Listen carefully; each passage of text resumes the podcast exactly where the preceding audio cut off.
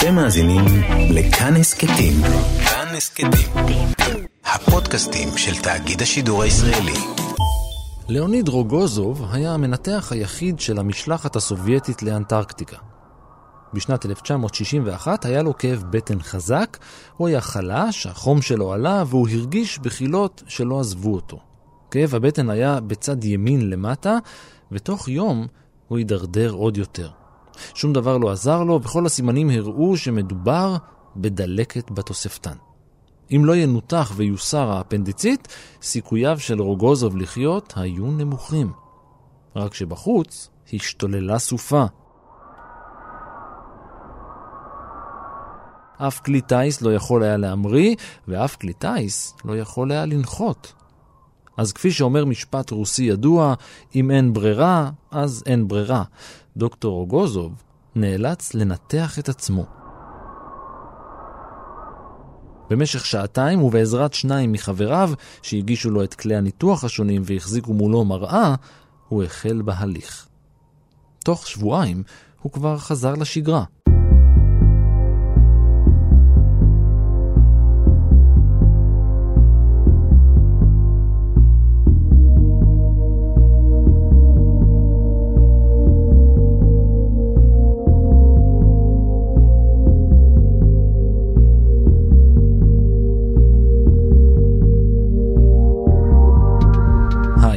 אני ערן מנהר ואתם על מנהר הזמן.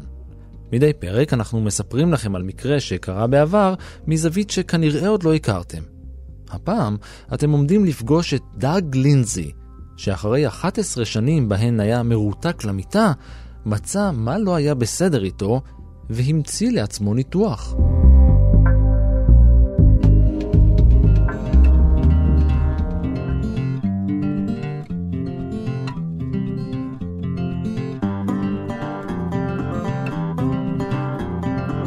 בואו נתחיל מהסוף. כנראה שהבעיה של דאג לינזי הייתה בעיה תורשתית. אימא שלו סבלה מחולשה כללית. הוא נולד בסנט לואיס, מיזורי, וכבר כשהיה בן שנה וחצי, אימא שלו הראתה סימני חולשה ועייפות. עד כדי כך לא היה לה כוח, שהיא לא הייתה מסוגלת להרים אותו על הידיים. כשהיה בן ארבע, היא כבר לא הייתה מסוגלת ללכת. במשך העשורים שלאחר מכן היא הייתה מרותקת למיטה. היא הייתה בטוחה שיש לה בעיה בבלוטת התריס.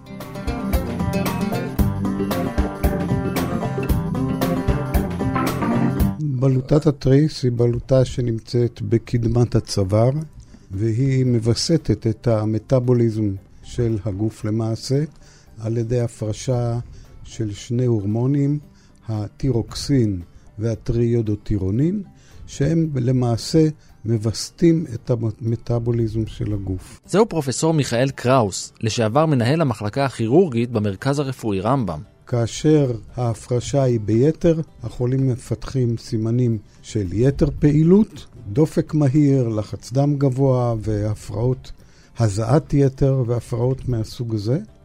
כאשר הבלוטה פועלת בתת, אז האיש הוא רפוי, קר לו, אה, מתקשה בפעילות וגם מתנפח ומפתח איזושהי נפיחות די גדולה בגוף.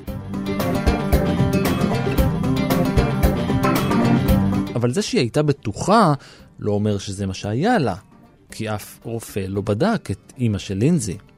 היא הייתה חלשה מדי מכדי ללכת להיבדק. באורח פלא, גם אחותה פיתחה את אותה המחלה. היא הייתה כה חלשה עד שלא הייתה מסוגלת להתלבש לבד.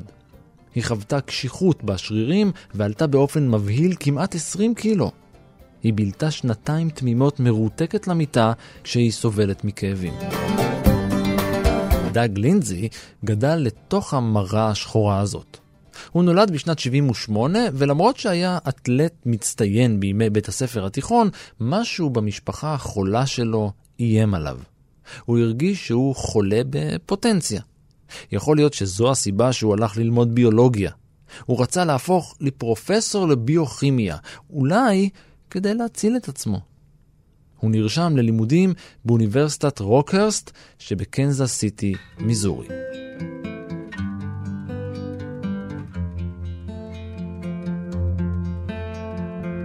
במהלך הלימודים, באחד הימים, מצא ליד פח אשפה ספר עב כרס בין 2,200 עמודים על המערכת האנדוקרינית. זה מערכת של הפרשה של בלוטות בגוף, כמו שדיברנו, גם התיירואיד שדיברנו עליו, שייך למערכת האנדוקרינית. אה, התיירואיד מפריש את הטירוקסין ואת הטריודוטירונין.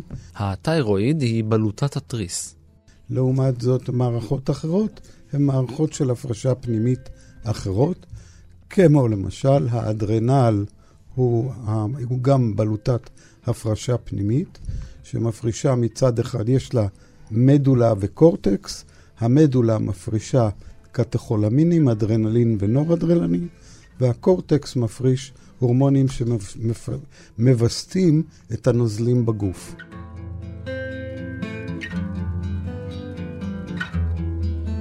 בחודש יוני 99 הבעיות החלו להגיע במהירות.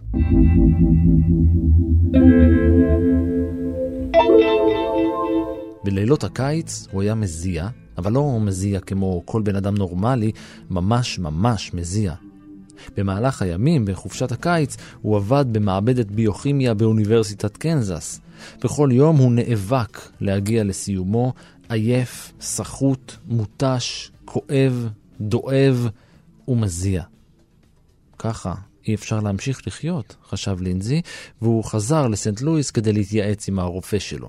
בכל זאת, עם היסטוריה משפחתית שכזאת, לא לוקחים סיכונים.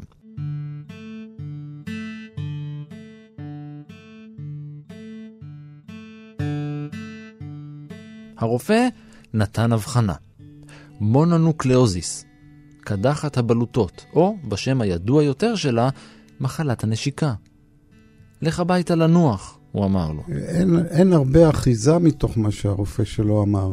זאת מחלה בכלל ויראלית, היא לא מחלה של הפרשה פנימית. זה וירוס שפוגע בגוף, גורם לתופעות די דומות למה שדיברנו. גם כן החולה סובל מחולשה רבה, חולשה גופנית רבה, אבל הוא דווקא לא שייך למערכת האנדוקרינית, אלא זה זיהום ויראלי שפוגע בבלוטות, וגם הוא, כשהחולה סובל ממנו, המחלה פוגעת במשך תקופה ארוכה מאוד, עם עליות וירידות של המחלה, ולעיתים המחלה באמת במשך השנים נרגעת יותר. אבל אין לה שום קשר, למיטב ידיעתנו, עם המערכת האנדוקרינית. אחרי שהתאושש קצת בגימלים שקיבל, הוא חזר לעבודה באוניברסיטת קנזס.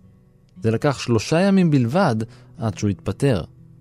הוא קיבל סחרחורת בכל פעם שהלך לעבודה וחזר ממנה. והמצב הפך כל כך חמור עד שהוא היה צריך להישאר באוטו שלו במשך שעה ולנוח אחרי העבודה לפני שהוא היה מסוגל לנהוג הביתה רק כדי שוב לשכב ולנוח. לינזי היה פשוט גמור מעייפות, חסר אנרגיה לחלוטין. לפניו הייתה עוד שנה אחת של לימודים, והוא היה נחוש להשלים אותה בהצלחה. אז הוא הלך הביתה, לנוח.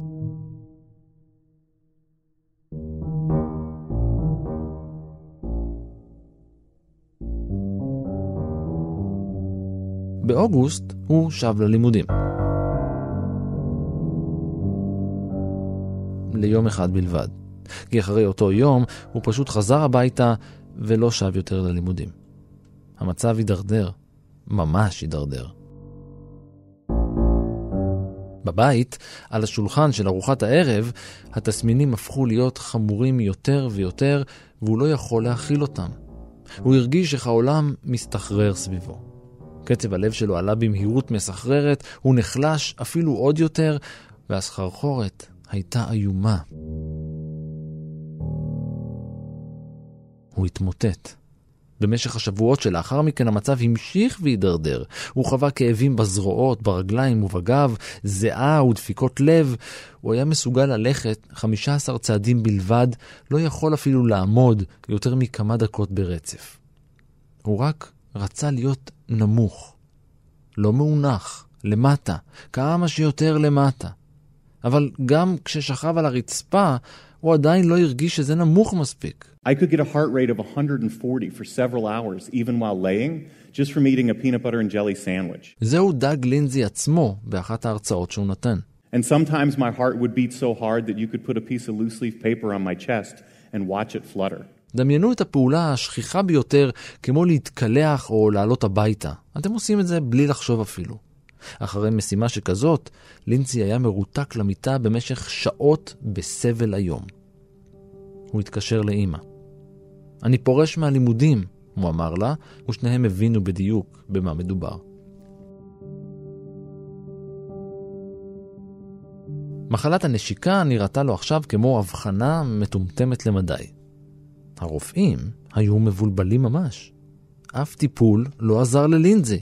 כאשר אנחנו רואים חולה עם דופק מהיר, עם הזעת יתר, עם חולשה רבה, המחשבות העולות במיוחד הן מחלות של הפרשה של מה שאנחנו קוראים קטכולמינים, אדרנלין ונור-אדרנלין.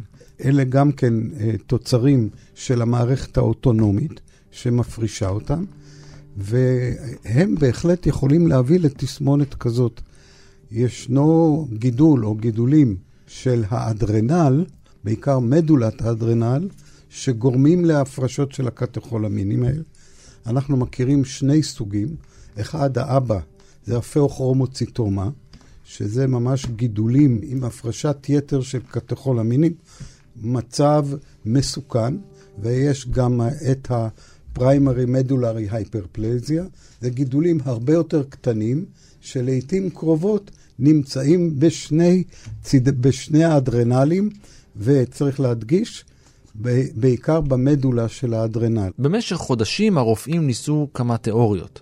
והיו הרבה רופאים, נוירולוגים, אנדוקרינולוגים, מומחי רפואה פנימית, מומחים מבית חולים כזה, ממרכז רפואי אחר, מאוניברסיטה.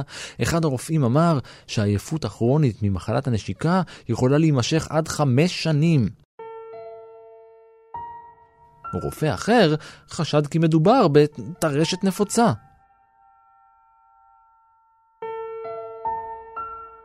לא זה ולא זה. טרשת נפוצה זה מחלה ניוונית של מערכת העצבים, שהולכת ומתפשטת, גורמת לתופעות נוירולוגיות שונות בגוף, ומחלה מתקדמת, מחלה רעה, בניגוד למחלה שדיברנו לפני רגע על הפאוכרומוציטומה, או הבן הקטן שלה, שניתן לרפא את החולים מהמחלה הזאת, עד היום אה, אנחנו לא יודעים לרפא. טרשת נפוצה היא מחלה ניוונית שהולכת ומתקדמת, וכשאתה אומר למישהו טרשת נפוצה, אתה קובע לו בעצם גזר דין לא טוב.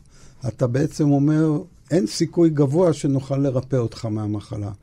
לעומת זאת, כשאני חושב על פאוכרומוציטומה, או אמרתי פריימרי מדולרי הייפרפלזיה, אלה שתי מחלות שאם אנחנו כורתים את, או את הגידול, הפאוכרומוציטומה, או את המדולה של האדרנל בלבד, אנחנו יכולים לרפא לחלוטין את החולה. אבל הבדיקות היו שליליות.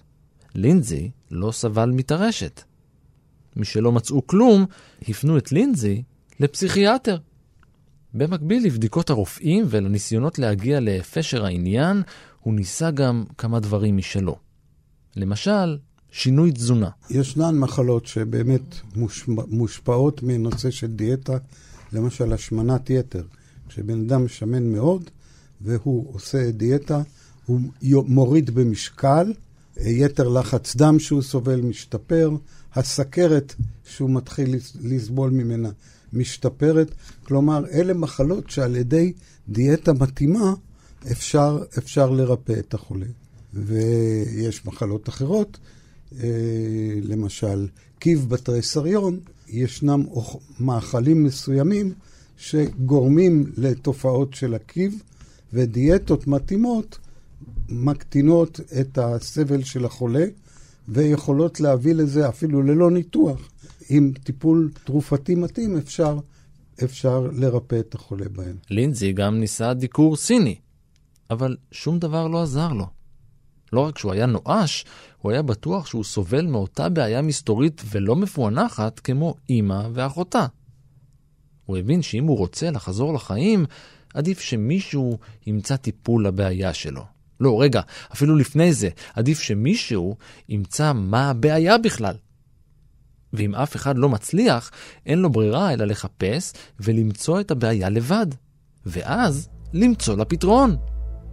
מה שהוא עשה הדהים את הרופאים.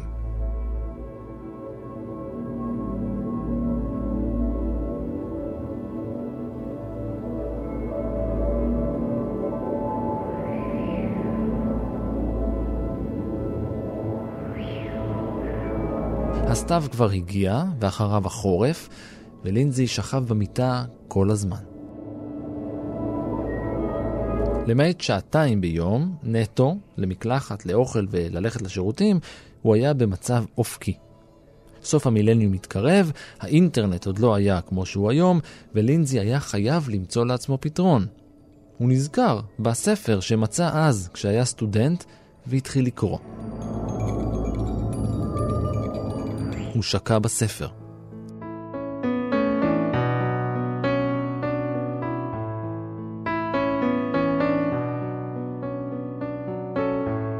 הוא חקר לעומק את הבעיה שלו. מה הוא עוד יכול לעשות?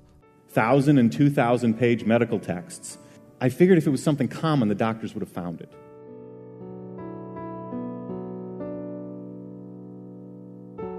ושם, בין 2,200 העמודים של הספר, הוא נתקל בפסקה אחת שפתאום האירה לו את העיניים.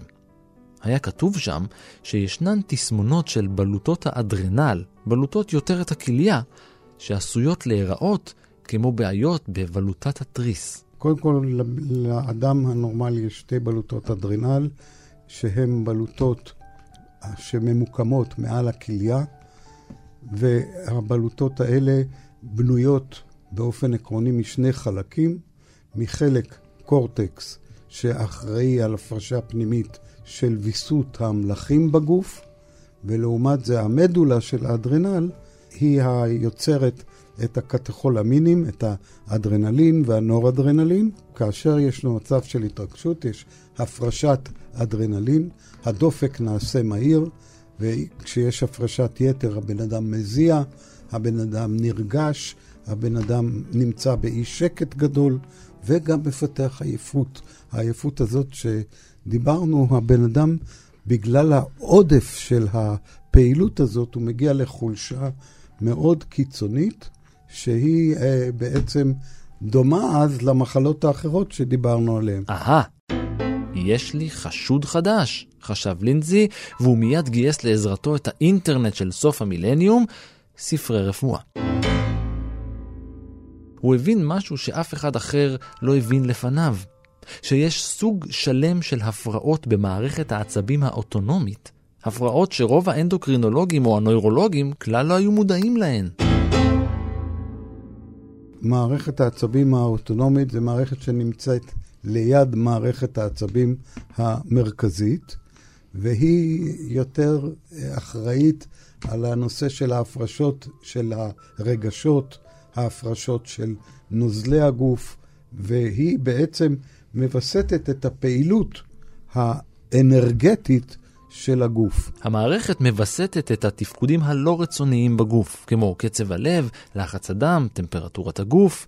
במצבי לחץ, המערכת מקבלת עזרה מבלוטות האדרנל. האדרנלין שמופרש הוא מגביר את קצב הלב, ואם הוא מגביר יותר מדי את קצב הלב, הוא יכול להביא, בהתחלה זה מתבטא אצל החולה בדופק מהיר, אבל אחר כך זה יכול להתבטא גם בחולשה רבה, ובמצבים קיצוניים. אנחנו ככירורגים מאוד חוששים מהפרשת יתר של הקטכולמינים. כיאה לאווירת המילניום החדש, בעזרת חבר הוא רכש מחשב והחל לעבוד. לאחר שיטוט ברחבי הרשת הלא כל כך גדולה, הוא מצא את הקרן הלאומית למחקר דיסאוטונומי וביקש מהם מידע. את כל המידע. אבל שום דבר ממה שהם שלחו לו לא טעם את הסימפטומים שלו.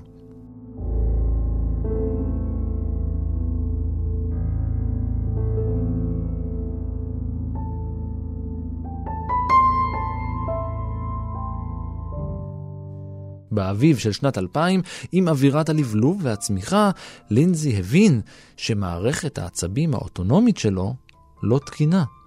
הוא כתב מאמר ובו פירט את ההיפותזה שלו והגיש אותה, כולל מראה מקום, לכמה מהמומחים איתם התייעץ בעבר. נחשו מה? And they said, problems like you describe don't exist. And I said, but they could. נכון. הם לא האמינו לו. בעיות כאלה לא קיימות, הם אמרו לו, אתה צריך ללכת לפסיכיאטר. כאשר מגיעה תפיסה חדשה, היא לעיתים קרובות מתקבלת לא מעט זמן בסקפטיות, עד אשר המציאות מוכיחה שאכן זה שפרץ את הדרך היה צודק. בסוף השנה הוא הובהל לבית החולים עם חשד להתקף לב. בבית החולים סיפר לינזי לאחת האחיות במקום כי הוא חושב שיש לו בעיה במערכת העצבים האוטונומית, והצוות יצר קשר עם הרופא שלו. הוא אמר הם הודיעו לו לפני ששחררו אותו, שהיית אמור לראות פסיכיאטר. הרופאים התעקשו שהוא סובל מעייפות כרונית. עייפות כרונית זאת הרגשה אמיתית. לא תמיד מאמינים לה אלה שמסתכלים עליה. בייחוד אם אין להם הבחנה מדויקת, אז הם קצת מטילים ספק. חושבים שהאיש מציג, שהוא מלינגרר וכן הלאה. זאת אומרת, הדברים האלה קיימים, אבל בסך הכל, אה, ברגע שהבן אדם באמת סובל מעייפות כרונית, אז מגלים את הדבר הזה ומנסים לחפש את הסיבה.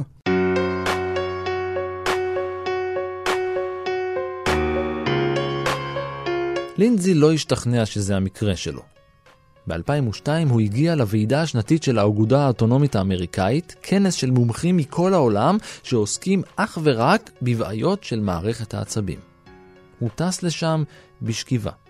הוא הגיע בכיסא גלגלים, הוא נאם והציג בפני באי הכנס את המקרה שלו כחוקר. הוא אמר שהוא די בטוח שהגוף שלו מייצר יותר מדי אדרנלין, ותרופה מסוימת, שנוגדת אדרנלין, יכולה לעזור. אבל כצפוי, כמעט כל המומחים לא הסכימו איתו. מי הוא בכלל חוקר בלי תואר ראשון אפילו? אני אומר כמעט כל המומחים, כי דוקטור ססיל קוגלן, פרופסור לרפואה באוניברסיטת אלבמה ברמינגהם, ניגש אליו ואמר לו שיש מצב שהוא עלה על משהו.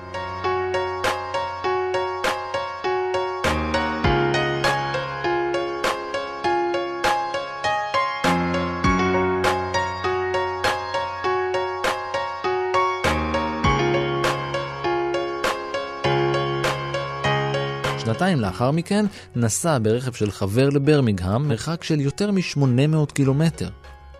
לאחר סדרה של בדיקות שהוכיחו שהוא סובל מבעיה עצבית אוטונומית, הוא שכנע את דוקטור קוגלן לטפל בו באמצעות התרופה נוגדת האדרנלין, כך שיקבל אותה באופן קבוע 24 שעות ביממה, 7 ימים בשבוע, למשך 6 השנים הבאות.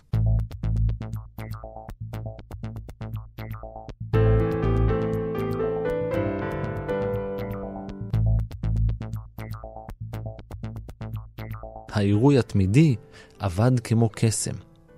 התרופה הזאת הייתה נורדרנלין. זו תרופה דומה לאדרנלין, שיכולה לתפוס את הרצפטור לאדרנלין, ועל ידי כך היא סותרת למעשה את הפעולה של האדרנלין, אבל גם לה יש פעילות על המערכת, והיא בוודאי לא פתרון לטווח ארוך. החולה ממשיך לסבול, זה מפחית במידה מסוימת את הסימפטומים שלו, אבל המחלה נותרת בעינה, והוא איננו מבריא ממנה. בפעם הראשונה, מאז שהתפרצה המחלה, הוא שוב עמד על הרגליים. הוא לא יצא מהבית יותר מדי, אבל המצב כבר היה יותר טוב. רע, אבל יותר טוב. הוא הלך לבדוק שאין בבלוטות האדרנל גידולים שגורמים לבלוטות לייצר כל כך הרבה אדרנלין. לא היו לו גידולים. מה שכן, הבלוטות היו גדולות מהרגיל. הוא החליט שכדי לפתור את הבעיה, הוא צריך להסיר את הבלוטות, או חלק מהן, כי משהו בתוכן גרם לאותו אפקט כמו גידול, ולכן הוא חזר אל ספרי הרפואה ואל החקירה. סריקה שעבר ב-2006 חיזקה את החשד שלו. הוא סבל מהיפרפלזיה מדולרית כפולה של בלוטת יותרת הכליה. We decided to call it Lindsay syndrome because Lindsay's my last name. I thought it was a catchy name, but it was also a rare disease. מה שקורה במצב הזה, הבלוטת האדרנל, אמר, אמרנו שהיא מורכבת משכבה חיצונית ושכבה פנימית. השכבה הפנימית היא זאת שהיא כל הקור של הבלוטה, שהיא מכילה, מפרישה את הקטכולמינים, ובמצב שאנחנו מדברים עליו, החלק הזה של הבלוטה אה, עבר היפרפלזיה, עבר הגדלה, וזה בעצם מביא להפרשת היתר של הקטכולמינים, בעיקר אדרנלין. ואז נשאלת השאלה, מה לעשות לדבר הזה? ספרי הרפואה ציינו רק 32 מקרים כאלה בעבר. הפתרון ההגיוני היה להסיר את החלק הפנימי המוגדל של הבלוטות. הבעיה הייתה שלא היה כזה הליך רפואי. But there was a problem. No good surgery existed. And the only surgery that did exist would give me a new disease. Now, doctors take an oath to do no harm. So the idea of giving a patient a new disease in the hopes that it's better than the one they have is not very appealing. And frankly, I didn't want a new disease either. So I was in a trap. One of the surgeons in the field described it as trying to cut the peanut butter out of a peanut butter sandwich and leave the bread, a nearly impossible task.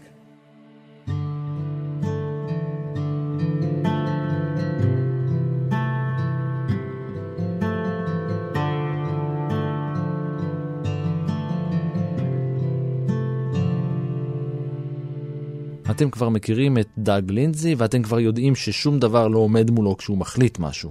אם אין ניתוח שיכול להציל את החיים שלו, הוא היה חייב להמציא אחד כזה. בכל זאת, החיים שלו מונחים פה על הכף.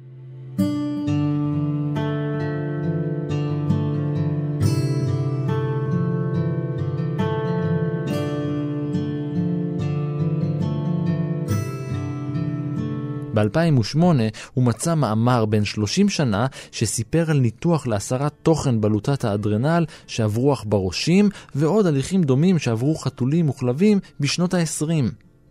הוא חשב ותכנן, כתב ועדגן, ובסוף היה לו מסמך אחד בין 363 עמודים שמפרט את ההליך הרפואי לכריתת המדולה, הבפנים של בלוטת יותרת הכליה, אצל בני אדם.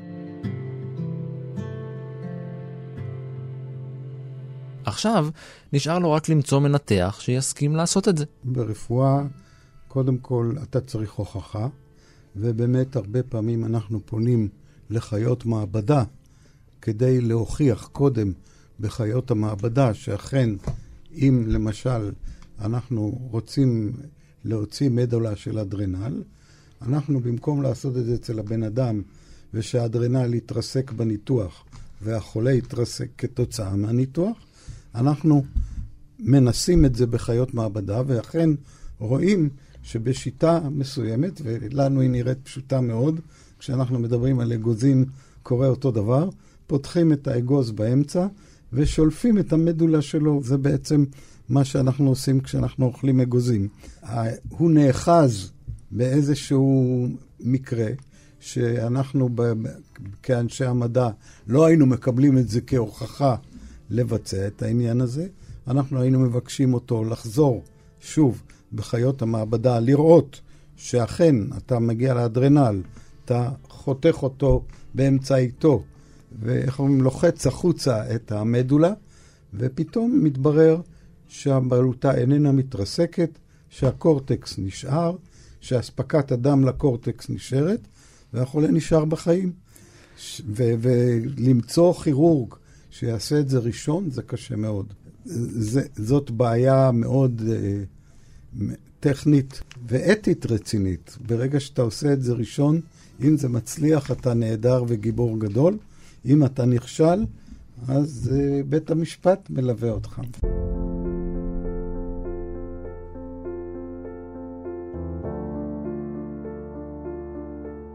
במשך שנה וחצי חיפש לינזי מנתח שיסכים להליך החריג הזה. ואז, בסתיו של 2010, הוא מצא אותו ועבר את הניתוח שהמציא בבית החולים של אוניברסיטת אלבמה ברמינגהם. הוא כרת את הרקמה הפנימית של אחת מבלוטות האדרנל. Now, I'd been sick 11 years when I got the surgery. And even after I got it, at first, we didn't know whether it was going to help me. But soon my body started to change.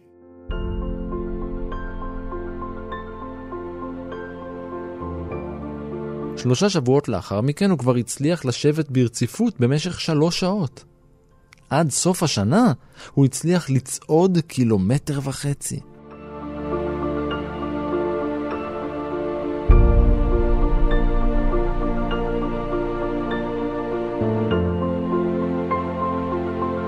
ב-2012 כבר עבר את הניתוח שוב, הפעם בבלוטה השנייה.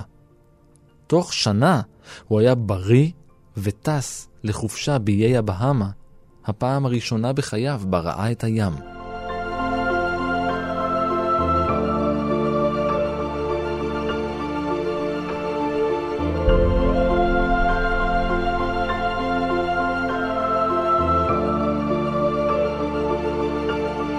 אחרי עוד שנה הוא הפסיק לקחת חלק מהתרופות שנטל.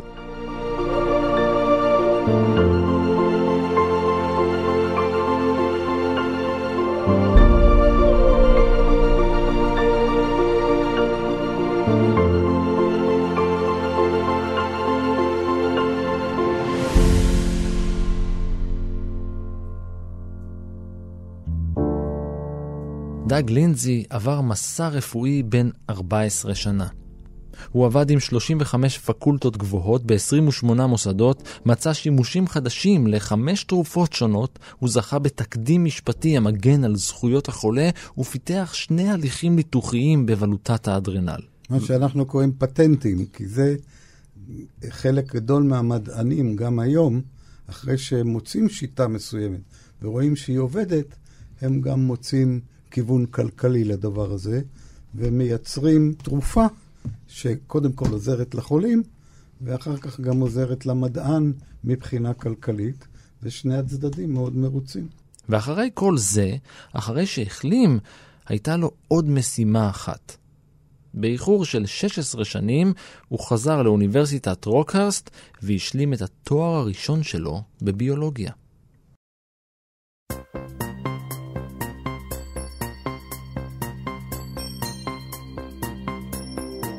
אמו של לינזי טופלה בעזרה צמודה במשך 24 שעות עד שהלכה לעולמה ב-2016.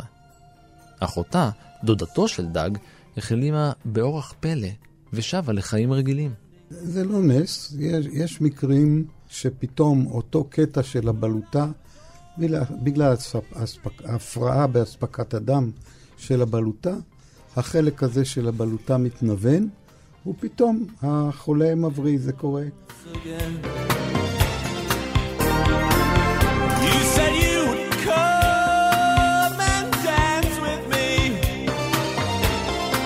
ועד כאן מנהר הזמן להפעם. תודה למיכאל קראוס, תודה גם לאור מנהר שפיתח וניתח והיה על ההפקה, ולניר גורלי שחקר ותפר והיה על העריכה.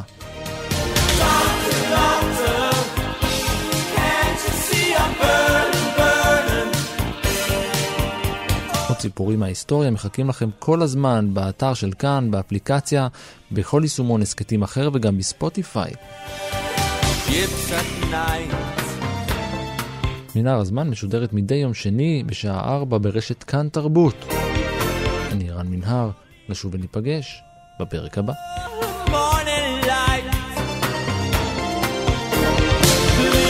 don't go.